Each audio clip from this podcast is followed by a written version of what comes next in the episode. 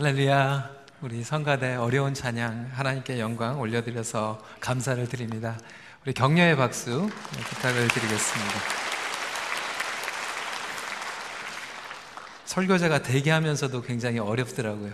끝난 줄 알고 나가려고 그러는데 계속 하시고 또 나가려고 그러니까 또 계속 하셔가지고 우리 좌우에 계신 분들과 여러분 잊지 않으셨죠? 어떻게 인사하신지 기억하시겠죠? 어, 통일돼서 인사하도록 하겠습니다. 우리 새로 오신 분들도 계시니까 옆에 계신 분들 사랑스러운 눈으로 쳐다보시면서 공사 중 불편을 끼쳐드려 죄송합니다. 인사하겠습니다.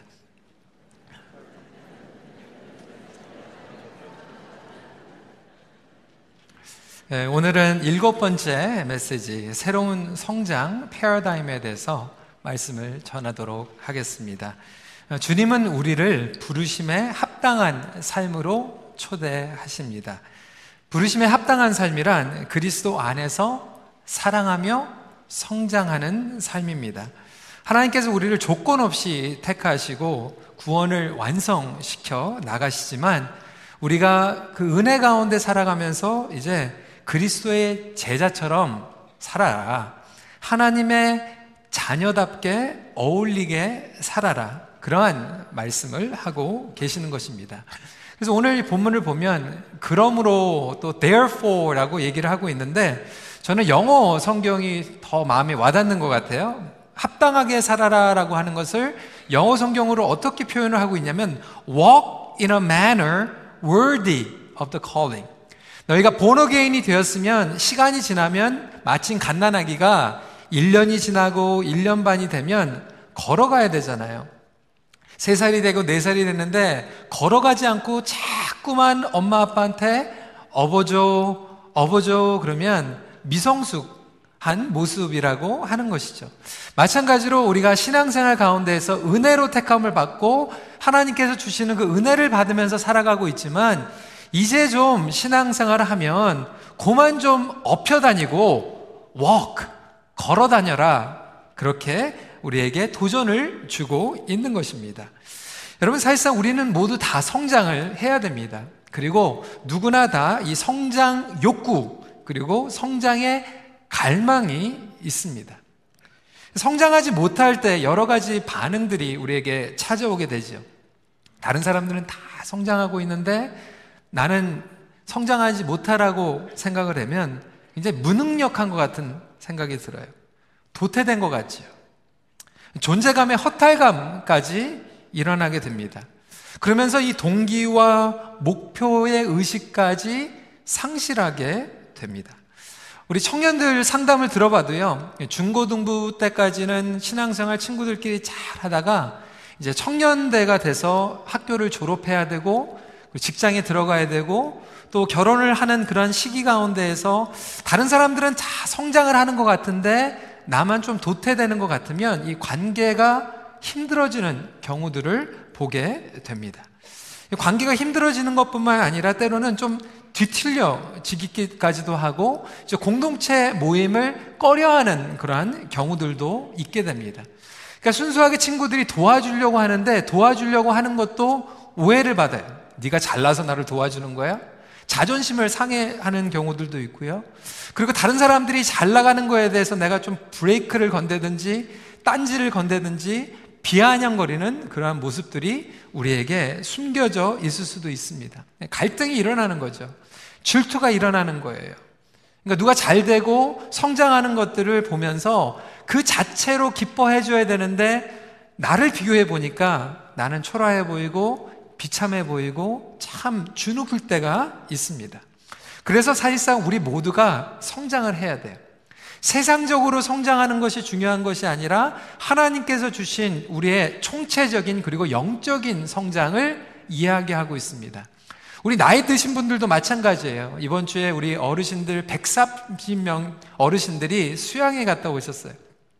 자, 갔다 오셔가지고 피드백을 들으니까 너무나도 황홀하고 좋은 시간을 보내셨다고요. 예배를 드리고, 또 말씀을 듣고, 성경 공부를 하고, 복음을 듣고, 어떤 분들은 이렇게 제 손을 붙잡아 주면서 제가 가지도 못했는데 저는 이번 주에 달라스에 집회가 있어서 너무나도 죄송한 마음이 있었는데 너무 고마워 하시는 거예요. 교회에서 이러한 시간이 있어서 너무나도 감사했습니다.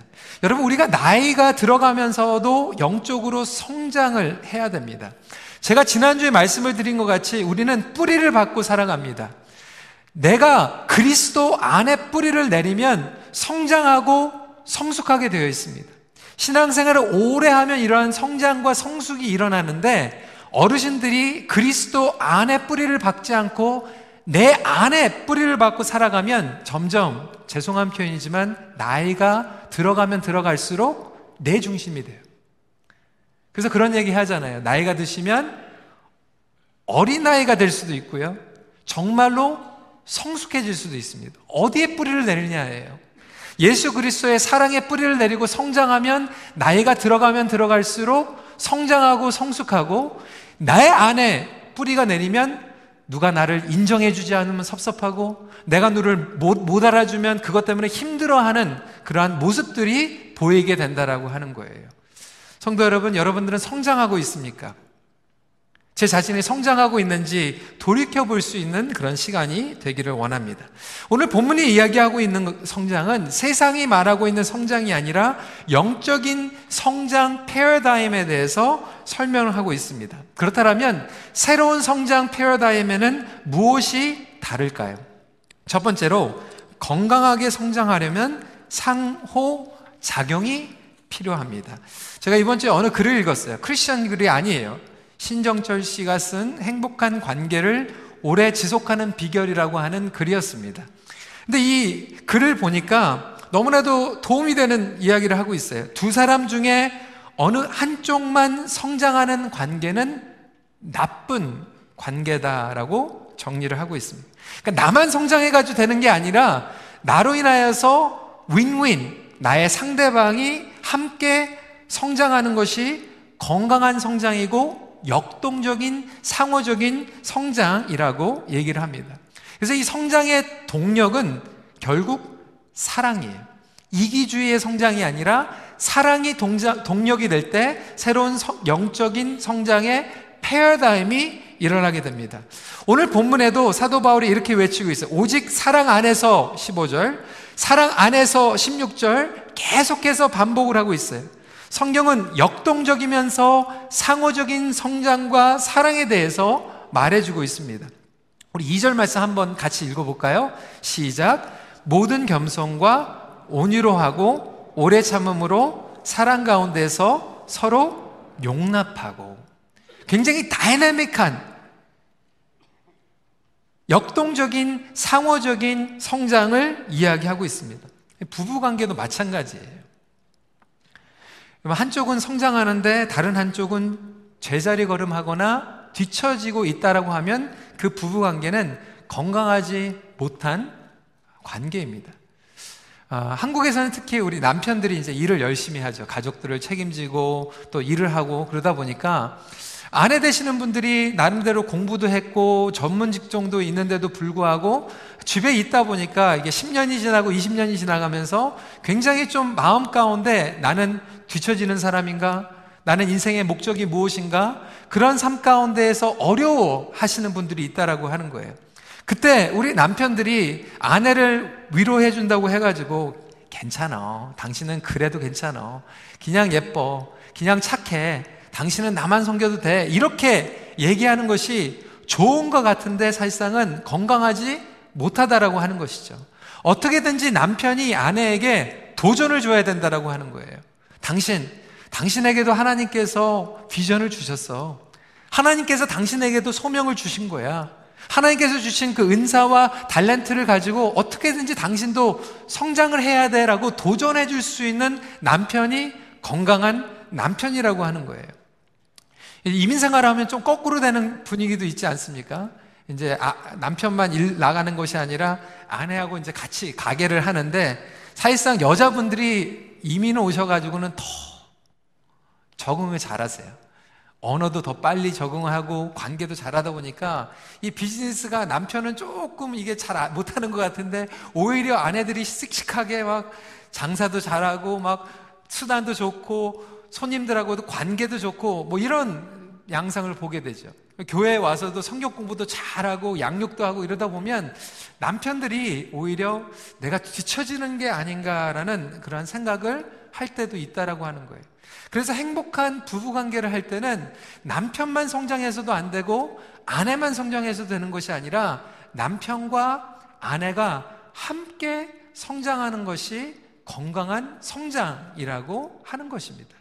여러분 한번 생각을 해보세요. 부부관계 있으신 분, 여러분으로 말미암아 내가 얼마만큼 성장했느냐 그것을 먼저 생각하는 것이 아니라 과연 나의 사랑하는 아내가 나의 사랑하는 남편이 나로 인하여서 내가 디딤돌이 돼서 얼마만큼 성장을 하고 있는지 솔직히 돌이켜보고 평가해 볼 수 있는 시간이 있다라면 그 가정은 건강한 가정이라고 하는 것입니다. 여러분, 오늘 성, 서로를 성장시키는 이 동기야말로, 동력이야말로 사랑이라고 하는 것입니다. 여러분, 사랑이요, 사람을 움직입니다. 사랑이 공동체를 움직입니다. 제가 세바시라고 하는 영상을 보다가 너무나도 멋있는 말이 있어서 제가 여러분들과 함께 나눌 거예요. 어, 잘 들어보세요. 구름은 바람 없이 움직일 수 없고 사람을 움직이는 것은 오직 사랑이다. 여러분 얼마나 멋있습니까? 이게 어디서 나온 명언이냐면 병천 순대집에서 나온 명언이에요. 아니 순대집에서도 이런 감동을 우리에게 줄 수 있다라면 예수 믿는 가정과 예수 믿는 교회에서는 얼마나 더 많은 도전과 감동이 일어나야 되겠습니까? 여러분 우리 큰빛교회에서도 마찬가지예요. 제가 큰빛교회에서 목회자로 하나님께서 주신 비전 가운데서 제가 성장하는 것도 중요하지만 제가 가장 먼저 질문해야 될 것은 제가 여러분들에게 인정받고 여러분들에게 사랑받는 목회자로 성장하는 것보다 과연 우리 큰빛교회에 계신 성도님들이 제가 섬김으로 인하여 얼마만큼 하나님을 알아가는 영적 성장이 일어나고 있는가? 목자들도 마찬가지예요. 내가 목자를 함으로 말미암아 아 그래 우리 목장이 잘 되니까 내가 좋은 목자야 이렇게 인정받는 것이 중요한 것이 아니라 과연 나의 목원으로 들어온 성도들이 우리 목원 식구들이 하나님의 말씀으로 영적으로 관계적으로 정말 감정적으로 성장을 하고 있는지 곰곰이 우리 자신이 질문을 할 필요가 있다라고 하는 거예요. 오늘 종교개혁 주일입니다. 종교개혁 500주년이에요. 종교개혁이 왜 일어났습니까? 오직 말씀이라고 하는 성경적인 진리를 선포해야 되는데 500년 전에 교회는 썩어 들어가기 시작했어요. 하나님의 말씀으로 성도들을 세우고 디딤돌이 되는 역할이 아니라 끊임없이 전통과 기득권과 제도권으로 성도들을 컨트롤하려고 했다라고 하는 거예요.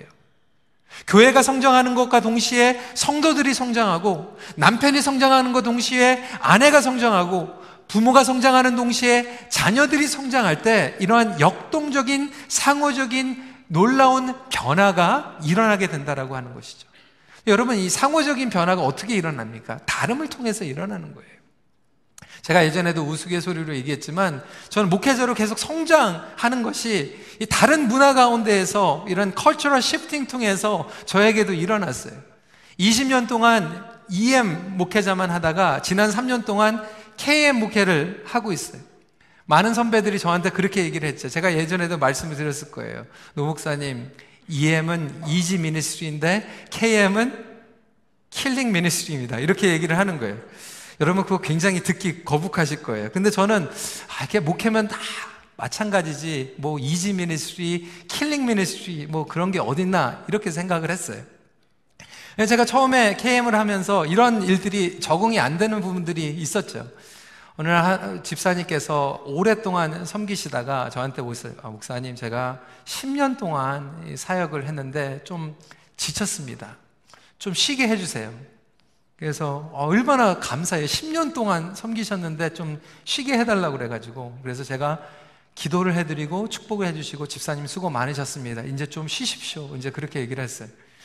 나중에 보니까 굉장히 섭섭해 하셨더라고요. 이게 상처를 받으셨어요. 제가 쉬라고 했다고. 그럴 때는 제가 집사님, 집사님이 안 계시면 우리 교회가 무너집니다. 뭐 이렇게 얘기를 해가지고 제가 어떻게 해서든지 세 번이나 만류를 했었어야 되는데도 불구하고 저는 그 집사님이 10년 동안 쉬지를 못하고 쉬셨다고 그러니까 집사님 좀 쉬십시오. 이렇게 얘기를 한 거예요. 어떤 권사님께서 아, 목사님 아, 목회 바쁜데 저희 집엔 오실 필요가 없습니다. 저희 교회, 저희 집에는 신방 안 하셔도 됩니다.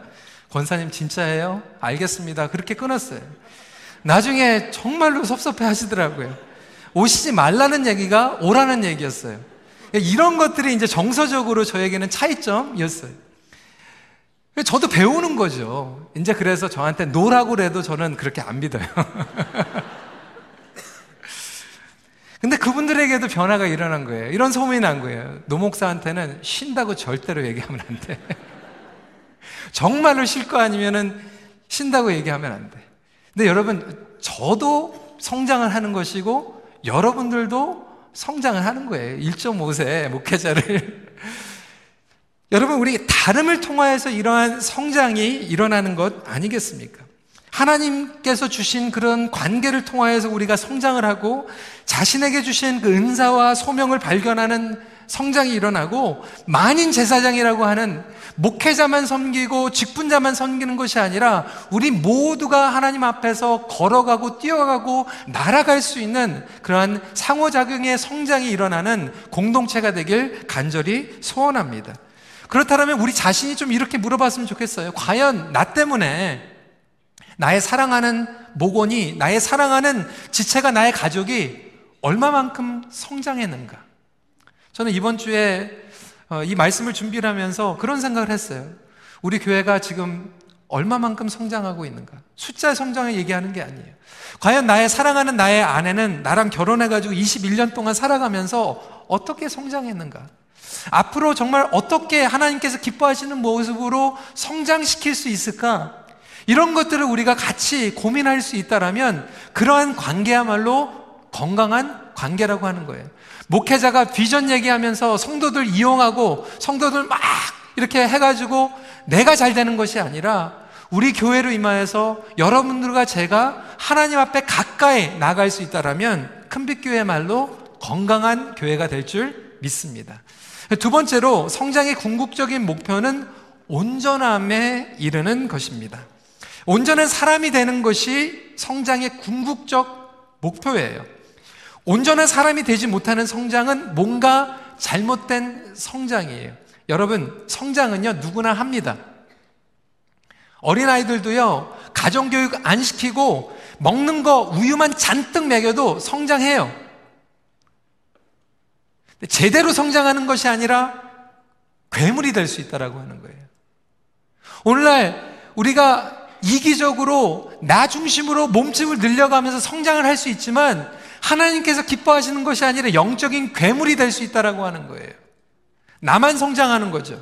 이기주의로 성장하는 것이죠. 그것은 온전한 성장이 아니라고 하는 거예요. 오늘 이 성장의 목표는 분명합니다. 기준이 있어요. 13절 말씀입니다. 같이 읽도록 하겠습니다. 시작.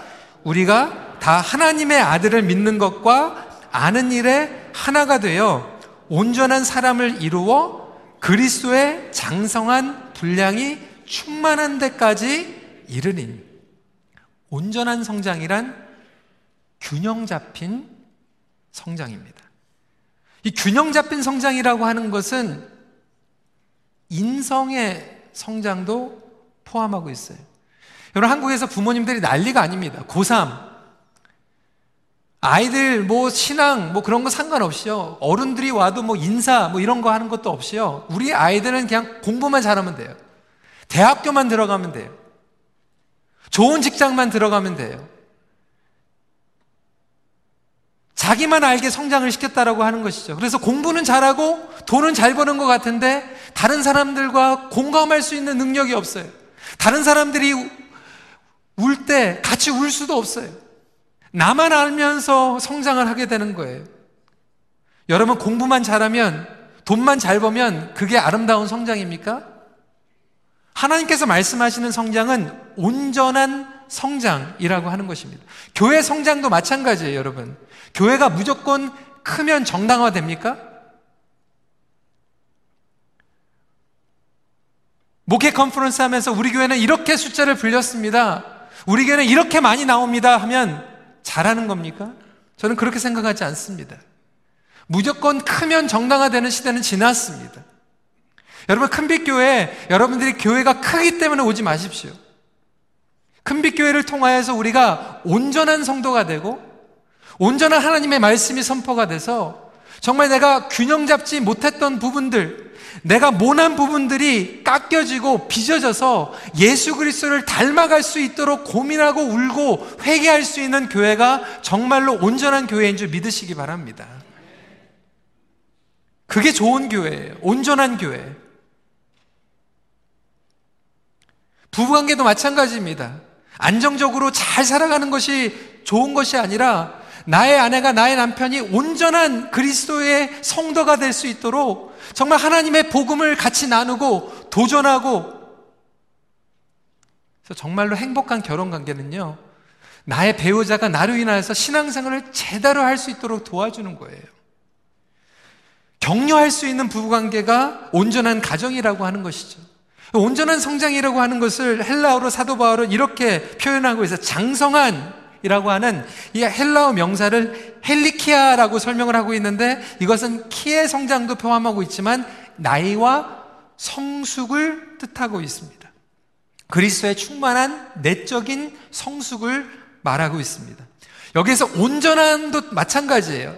텔레이오스라고 얘기하고 있는데 성숙, 그러니까 장성한 그리고 온전함이 똑같은 뿌리에서 나오고 있다라는 것을 설명하고 있으면서 여기에서 비교하고 있는 것이 14절 말씀에 어린 아이와 대조를 시키고 있어요. 장성하다, 온전하다라고 하는 것이 반대말이 어린 아이라고 하는 거예요. 사회적이고 직업적인 외적인 성장만 키우는 것이 아니라 정신적으로, 감성적으로 관계적인 성장이 일어나게 된 것입니다. 여러분 큰빛교회 와가지고 여러분들 신앙생활 하면서 하나님의 지식에 대해서 성장하고 계십니까?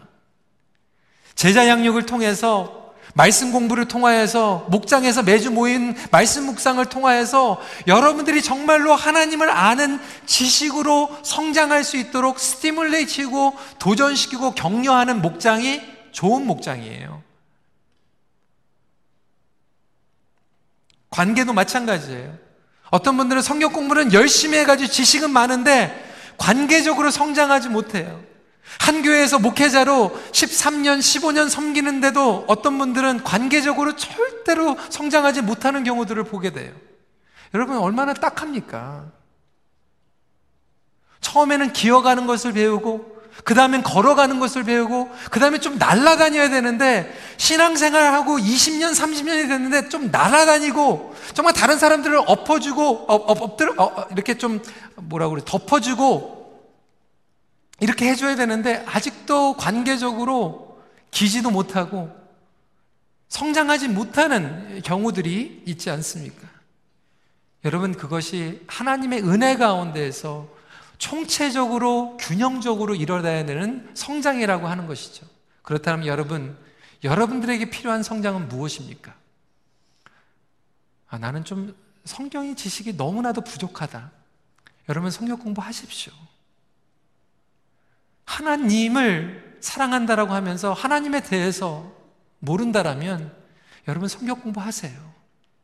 성경 공부는 많이 하셨는데 관계가 힘드시니까 여러분 하나님께서 여러분들에게 주신 기회라고 생각하시고 그 관계를 조금 회복시키고 관계를 성장시켜 나갈 수 있는 여러분들이 되시면 좋겠습니다. 그것이 바로 하나님께서 저희 모두에게 주신 비전이고 목표이라고 하는 것입니다. 오늘 11절, 12절 말씀에 그래서 우리 모두에게 사명을 주셨어요. 같이 읽도록 할까요? 시작. 그가 어떤 사람은 사도로, 어떤 사람은 선지자로, 어떤 사람은 복음 전하는 자로 어떤 사람은 목사와 교사로 삼으셨으니 이는 성도를 온전하게 하여 봉사의 일을 하게 하며 그리스도의 몸을 세우려 하십니다. 어떻게 하려고요? 온전하게 하려고. 여러분, 하나님께서 교회에 직분을 주신 건요, 성도들을 온전하게 하려고 직분을 주신 거예요. 내가 다른 사람들에게 인정받기 위해서 직분을 받는 게 아니라 내가 직분을 받아서 다른 사람들을 온전하게 하게 하려는 목적이 있다라고 하는 거예요. 오늘날 교회가 직면한 문제와 어려움이 이것이 아닙니까? 교회의 온전함과 내가 사랑하는 사람들의 온전함과는 상관이 없이 나의 자기 성취와 자기의 확장과 자기의 인정받는 데만 너무나도 포커스를 하다 보니까 나는 성장하는 것 같은데 관계는 온전하지 못해요. 교회 안에서도 일어나는 경쟁과 질투, 이런 것들 아닙니까? 왜 교회 안에서 부교육자들끼리 같이 질투하고 경쟁하고 왜 이렇게 돼야 됩니까? 같은 목회자들끼리 설교 잘하면 은혜 많이 받았습니다. 정말 감사합니다. 이렇게 격려하지 못하고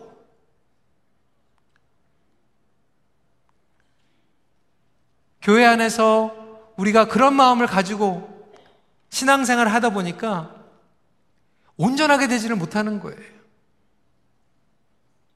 제가 아까 KM에서 EM으로, 아, EM에서 KM으로 transition 하면서 어떤 분들은 그렇게 생각을 하시더라고요. 프로모션 같이 생각.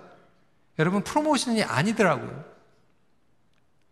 솔직히 우리 뭐, 여기 다 우리 장로님들도 계시고 그러지만, 뭐 저는 3년 동안 EM하고 KM 하면서 뭐 월급도 안 올라갔어요. 예전에는 설교 한 번만 하면 주일 끝났는데 이제 네 번 해야 돼요. 이게 무슨 뭐 프로모션이에요. 프로모션 아니에요.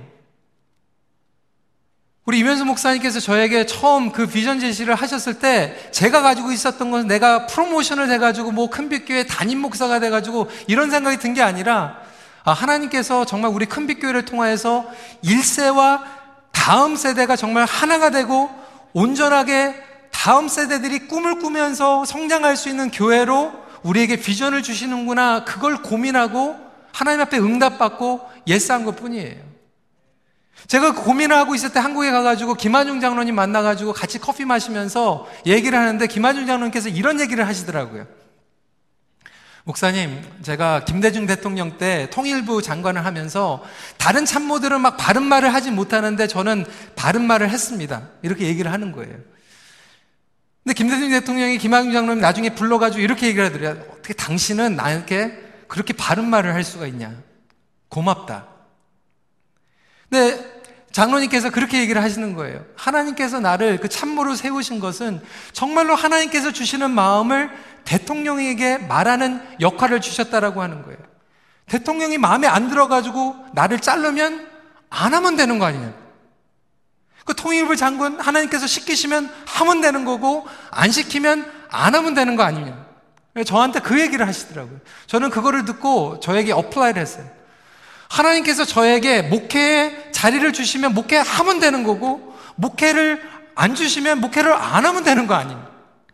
우리가 하나님께서 주신 그 은혜의 분량대로 하나님께서 주신 비전과 직분대로 하면 시키면 하면 되는 거고 안 시키면 안 하면 되는 거예요.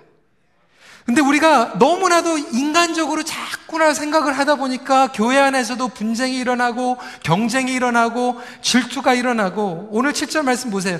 각 사람에게 그리스도의 선물의 분량대로 은혜를 주셨나니 은혜로 충분히 주신 안에서 성숙해지는 것이 온전히 성장하는 것이라고 하는 것이에요.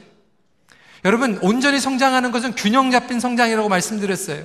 또한 온전히 성장하는 것은 계절이 변해도 성장하는 것이 성장입니다. 여러분, 나무는요, 봄에만, 여름에만 자라는 게 아니에요. 겨울에도 자랍니다. 겨울에는 뿌리가 자라고 있어요.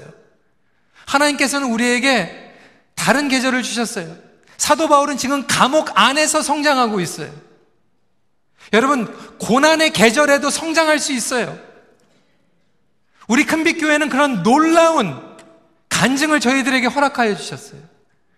오늘도 예배, EM 예배 드리는데 막 너무나도 감사하는 거예요. 이렇게 오는데요. 동네에서 와요, 동네에서. 인도 가족들이 오고 흑인 가족들이 오는데 궁금해가지고 아니, 어떻게 우리 교회를 찾아왔냐고 그러니까 큰빛교회는 이제 뉴스에서 나온 교회이기 때문에 뉴스 보고 왔다라고 하는 거예요. 여러분, 고난을 통해서도 성장이 가능해요.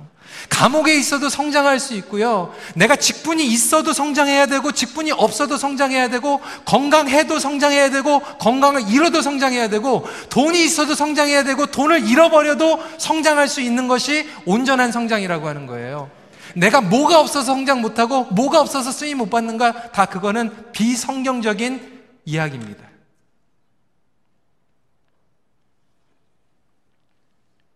은혜로 성장하는 거예요. 여러분들의 지금 지나가고 있는 계절을 통해서 성장하고 있습니까? 우리 청년들은 청년대로 여러분들은 성장해야 돼요. 우리 어르신들도 끝까지 말씀을 보시면서 성장하는 데 아름답잖아요.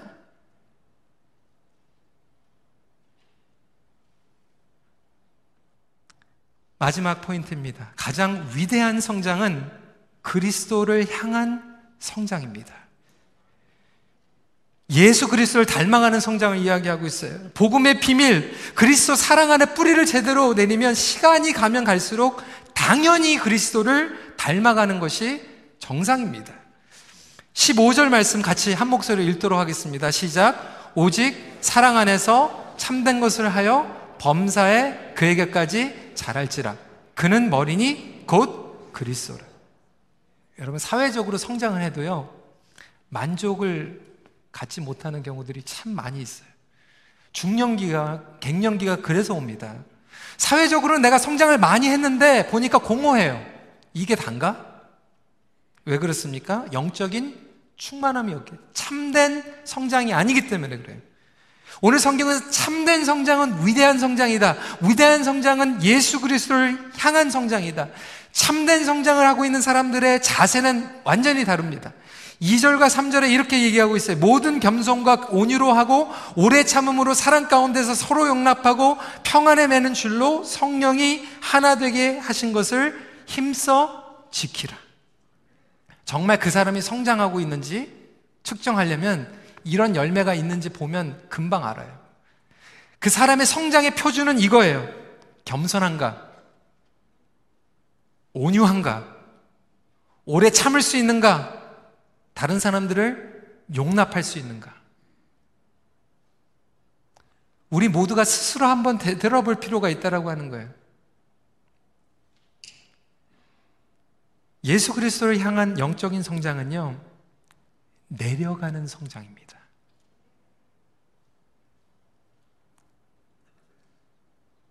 내 밥그릇을 내려놓는 성장이 예수 그리스도를 향한 성장입니다. 사도 바울은 선포하고 있어요. 성부, 성자, 성령이 한 분입니다. 믿음, 소망, 세례, 몸이 하나입니다. 이것을 믿는 사람들이 성장을 함께 하면 그 가정과 공동체는 하나가 됩니다. 안타깝게도요, 여러분. 우리에게는 성장, 성장하면서 분열이 일어나고 있지는 않습니까? 에베소서를 공부하면서 한국의 고신 대학에서 가르치고 계시는 길섭남 교수의 책을 보면서 제가 많은 은혜와 도전을 받고 있는데 공감이 돼서 길지만 주보에 써드렸어요. 제가 읽어드릴게요. 안타깝게도 그동안 한국 교회는 성령의 하나됨을 지키라고 요청하시는 하나님의 명령을 거역하였다. 2000년 가을에 한국을 방문한 네덜란드 아폴도른 신학교의 베일스 교수는 한 기독교 신문과 대담하는 중에 이렇게 말하였다. 한국 장로교회의 분파가 196개나 된다는 것에 크게 놀랐습니다. 그러나 동시에 위로를 받았습니다. 한국 교회의 분열에 비하면 네덜란드 교회의 분열은 아무것도 아니니까요. 1945년 해방 당시에 한국 장로교회는 하나였다. 그런데 50여 년이 지나는 사이에 196개로 분열되었으니 얼마나 기가 막힌 일인가. 과거와 현재를 통틀어 전 세계 교회들 가운데 한국 장로교회만큼 심각한 분열을 경험한 교회는 눈을 씻고 찾으려 해도 찾을 수 없을 것이다. 왜 이런 심각한 분열이 일어나는가? 일찍이 크리스토름 권세를 사랑하는 것만큼 교회를 분열시키는 것은 아무것도 없다라고 지적하였다. 한국 장로교회가 교회 역사상 그 유래를 찾아볼 수 없을 정도로 분열을 거듭한 것은 교회 지도자들이 권세를 탐했기 때문이 아닐까.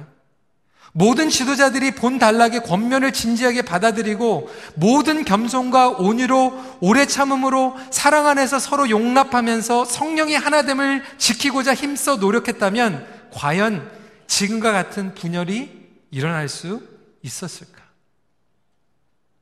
여러분 우리가 생각해야 될 부분이 아닙니까? 제가 에베소서 지금 말씀을 전하면서 한 다섯 개 강해서를 같이 보고 있는데 찰스 윈덜 목사님 강에서도 같이 보고 있어요. 근데 참 재밌더라고요. 여기에 이렇게 나오고 있어요.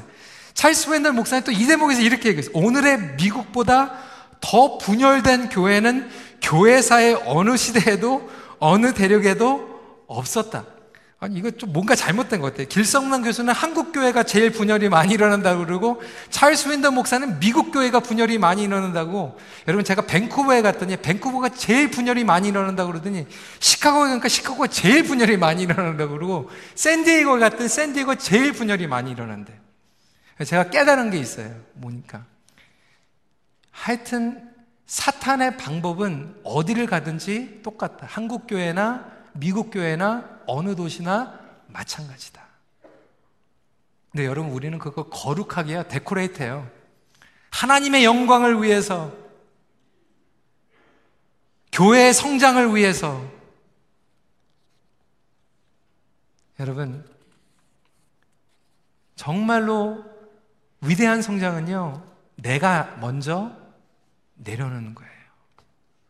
사단이 원수이지 내 옆에 있는 사람이 원수가 아니에요.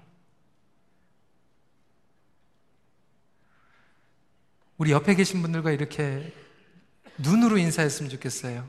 당신은 나의 원수가 아닙니다.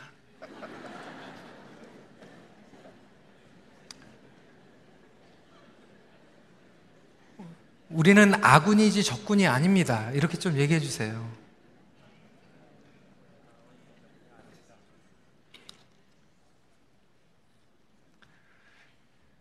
금요일부터 토요일까지 영커플 수양회가 있어서 어, 수양회 갔다가 이제 올라오는 길에 우리 임 목사님께서 전화를 하셨어요. 어디 있냐고 그래서 지금 수양회에 있는데 지금 떠나려고 신방을 같이 가자고 그래서 우리 저희 교회 출석하시는 하지만 예전에 다른 곳에서 평생 동안 목회하셨던 목사님 신방을 찾아갔어요. 그 목사님께서 간증을 얘기하시면서 저에게 그렇게 얘기를 하는 거예요. 노 목사님 젊으니까 제가 이렇게 얘기를 할게요. 하나님께서 주신 그 비전을 가지고 제가 열심히 달려왔습니다. 근데 제가 후회가 제일 많은 게 있습니다. 내 고집을 꺾지를 못했습니다. 저에게 그 얘기 하시는 거예요. 내려놓는 목회를 하십시오. 그거죠. 내 밥그릇을 내려놓는 목회를 하라는 거죠. 여러분, 우리 배우자들을 위해서 내가 내려놓고 내려가는 성장을 하면 그것이 가장 위대한 성장이라고 하는 것입니다. 지난주 토요일 날 또 세교 환영회를 했어요. 저희 테이블에 우리 세교들도 계셨는데 이제 도와주시는 우리 안수 집사님 한 분하고 권사님이 앉아가지고 이런 얘기를 하는데 손주 손녀 얘기가 나왔어요. 제가 그 집사님한테 집사님 할아버지가 돼서 소감이 어떠십니까? 이렇게 얘기하고 그러니까 또 손주 얘기 나가고 손녀내가 나와서 그러면 돈을 내시고 얘기를 하십시오. 제가 이렇게 얘기했습니다. 자랑을 하려면. 근데 여러 가지 얘기를 하면서 이런 얘기를 그 집사님과 권사님이 얘기하시는 거예요. 목사님 참 희한한 게요. 너무나도 행복한 이유가 있는데 할아버지가 되니까 철이 드는 것 같습니다. 이러는 거예요. 할아버지가 되니까 철이 드는 것 같습니다. 저는 제가 애 아빠가 되면서 철이 든 줄 알았거든요. 근데 제가 그러고 나서 충격을 받았어요. 그래서 일주일 내내 그걸 굉장히 제가 생각을 했어요. 그걸 묵상을 했어요. 제가 아버지가 됨으로써 철이 드는 줄 알았는데 할아버지가 돼서 할머니가 돼서 철이 들었다. 그 얘기가 뭔지를 일주일 계속 생각하니까 이런 생각이 나더라고요. 여러분 부모들은요. 자식들의 버릇이 안 좋고 그러면요. 그거를 고치려고 전쟁이 일어납니다. 안 좋은 습관을 보면요. 그게 내 모습이기 때문에 어떻게든지 그거를 고치려고 뒤집어지고 난리가 나는 게 부모예요. 근데 여러분, 할머니, 할아버지들은요, 가가지고요, 전쟁하지 않습니다. 그냥 그것도 예쁜 거예요. 그것만 봐도 좋은 거예요. 할머니, 할아버지들은요, 아이들이, 여러분 그, 아이들이 뭐 좋은 뭐 유모차 타고 다니고 뭐 좋은 뭐 이렇게 방 들어가고 그러면 질투하지 않아요. 야, 우리 때는 그냥 먹을 것도 없었는데 이거 뭐 인생이 불공평하다 이렇게 얘기하지 않아요. 우리 손주, 손녀들이 그냥 행복하고 누리는 것만 봐도 그냥 행복해요. 아, 그게 철이 드는 거구나. 내가 어떻게든지 막 이걸 고치려고 하고 뭐 뒤집어 엎으려고 하는 게 성장이 아니라 그것만 보고도 그냥 감사하고 기도해주고 축복해 줄 수 있는 것이 성장이구나. 성숙이구나. 그런 생각을 했어요. 우리 어르신들 수양에 130명이 올라갔는데 제가 마음에 좀 걸렸죠. 왜냐하면 제가 1년 전부터 달라스에 집회를 약속을 했는데 딱 그때 걸려가지고 여러분들을 뵈지는 못했어요. 그래서 오늘 너무나도 죄송한 마음으로 와가지고 어떻게 수양에 잘 보내셨습니까? 그런데 어르신들이 제 손을 붙잡고 하시는 말씀은 목사님, 목은 좀 어떠세요? 목사님, 감기 다 났어요. 제가 달라스에 가가지고 우리 어르신들 자랑하고 왔어요. 우리 큰빛교회 하나님께서 EM 다운타운 그 건물 갖게 하시고 다운타운 캠퍼스, 업타운 캠퍼스 갖게 하시고 그것이 우리 어르신들이 디딤돌이 돼가지고 우리 교회 mortgage도 없고 재정도 안 되는데 현찰로 해가지고 다운타운 건물 사게 하고 그게 디딤돌이라고 하는 거예요. 그게 성장이라고 하는 거예요. 우리 어르신들이 성장하는 모습을 통해서 우리 자녀들이 응원하고 우리 자녀들이 성장하는 것을 보면서 우리 어른들이 자랑스러워하고 이것이 하나님께서 주신 위대한 성장이라고 하는 것입니다. 여러분들 오늘 말씀을 통하여서 건강한 성장, 그 다음에 우리를 하나님 앞에서 홀리스틱이 하는 온전하게 하는 성장, 그리고 위대한 성장을 경험할 수 있는 저와 여러분들 되시길 주님의 이름으로 축원합니다. 과연 우리는 성장하고 있는가? 과연 우리 큰빛교회는 성장하고 있는가? 주님 앞에 우리를 다시 한번 돌이켜보고 주님 만나는 그날까지 끊임없이 어린아이부터 어르신들까지 성장하며 나갈 수 있는 큰빛교회가 되기를 간절히 소원합니다. 그리스도의 사랑 공동체 안에서 온전하고 위대한 성장을 경험하십시오. 같이 기도하는 시간 갖도록 하겠습니다.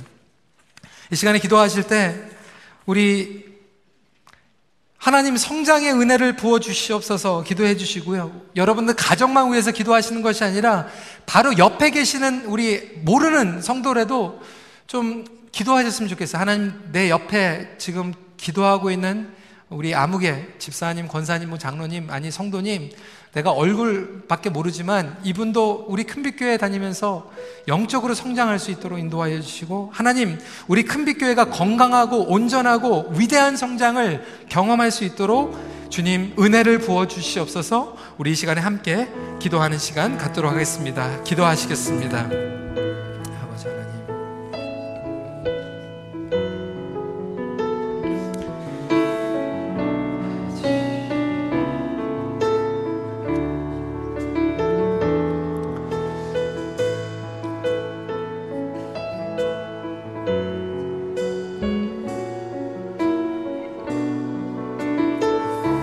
우리 함께 무엇이 변치 않아 찬양하며 나갑니다.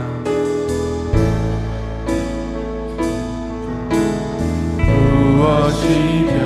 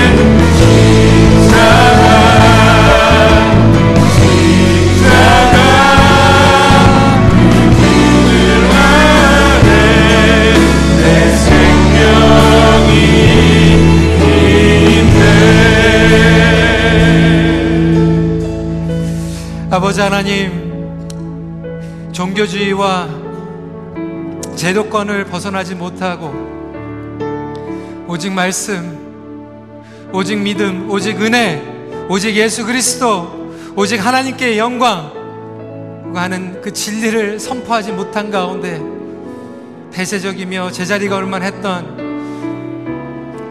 그 어두움 가운데 하나님 진리를 선포하며 교회의 생명과 개혁과 성장을 허락하여 주신 주님 우리의 삶 가운데에서도 동일하게 역사하여 주셔서 주님 우리의 가정 가운데 개혁이 일어나게 하여 주시고 우리의 교회 가운데 개혁이 일어나게 하여 주시며 이 자리에서 제자리 걸음만 하고 다른 사람들에게 업혀가는 신앙의 모습을 살아가는 것이 아니라 신학이 지나갈수록 주님을 알아가는 지식에서 성장하고 성품으로 성장하고 관계적으로 성장하며 건강하며 온전하고 위대한 성장이 우리 삶 가운데서 일어나기를 간절히 기도합니다.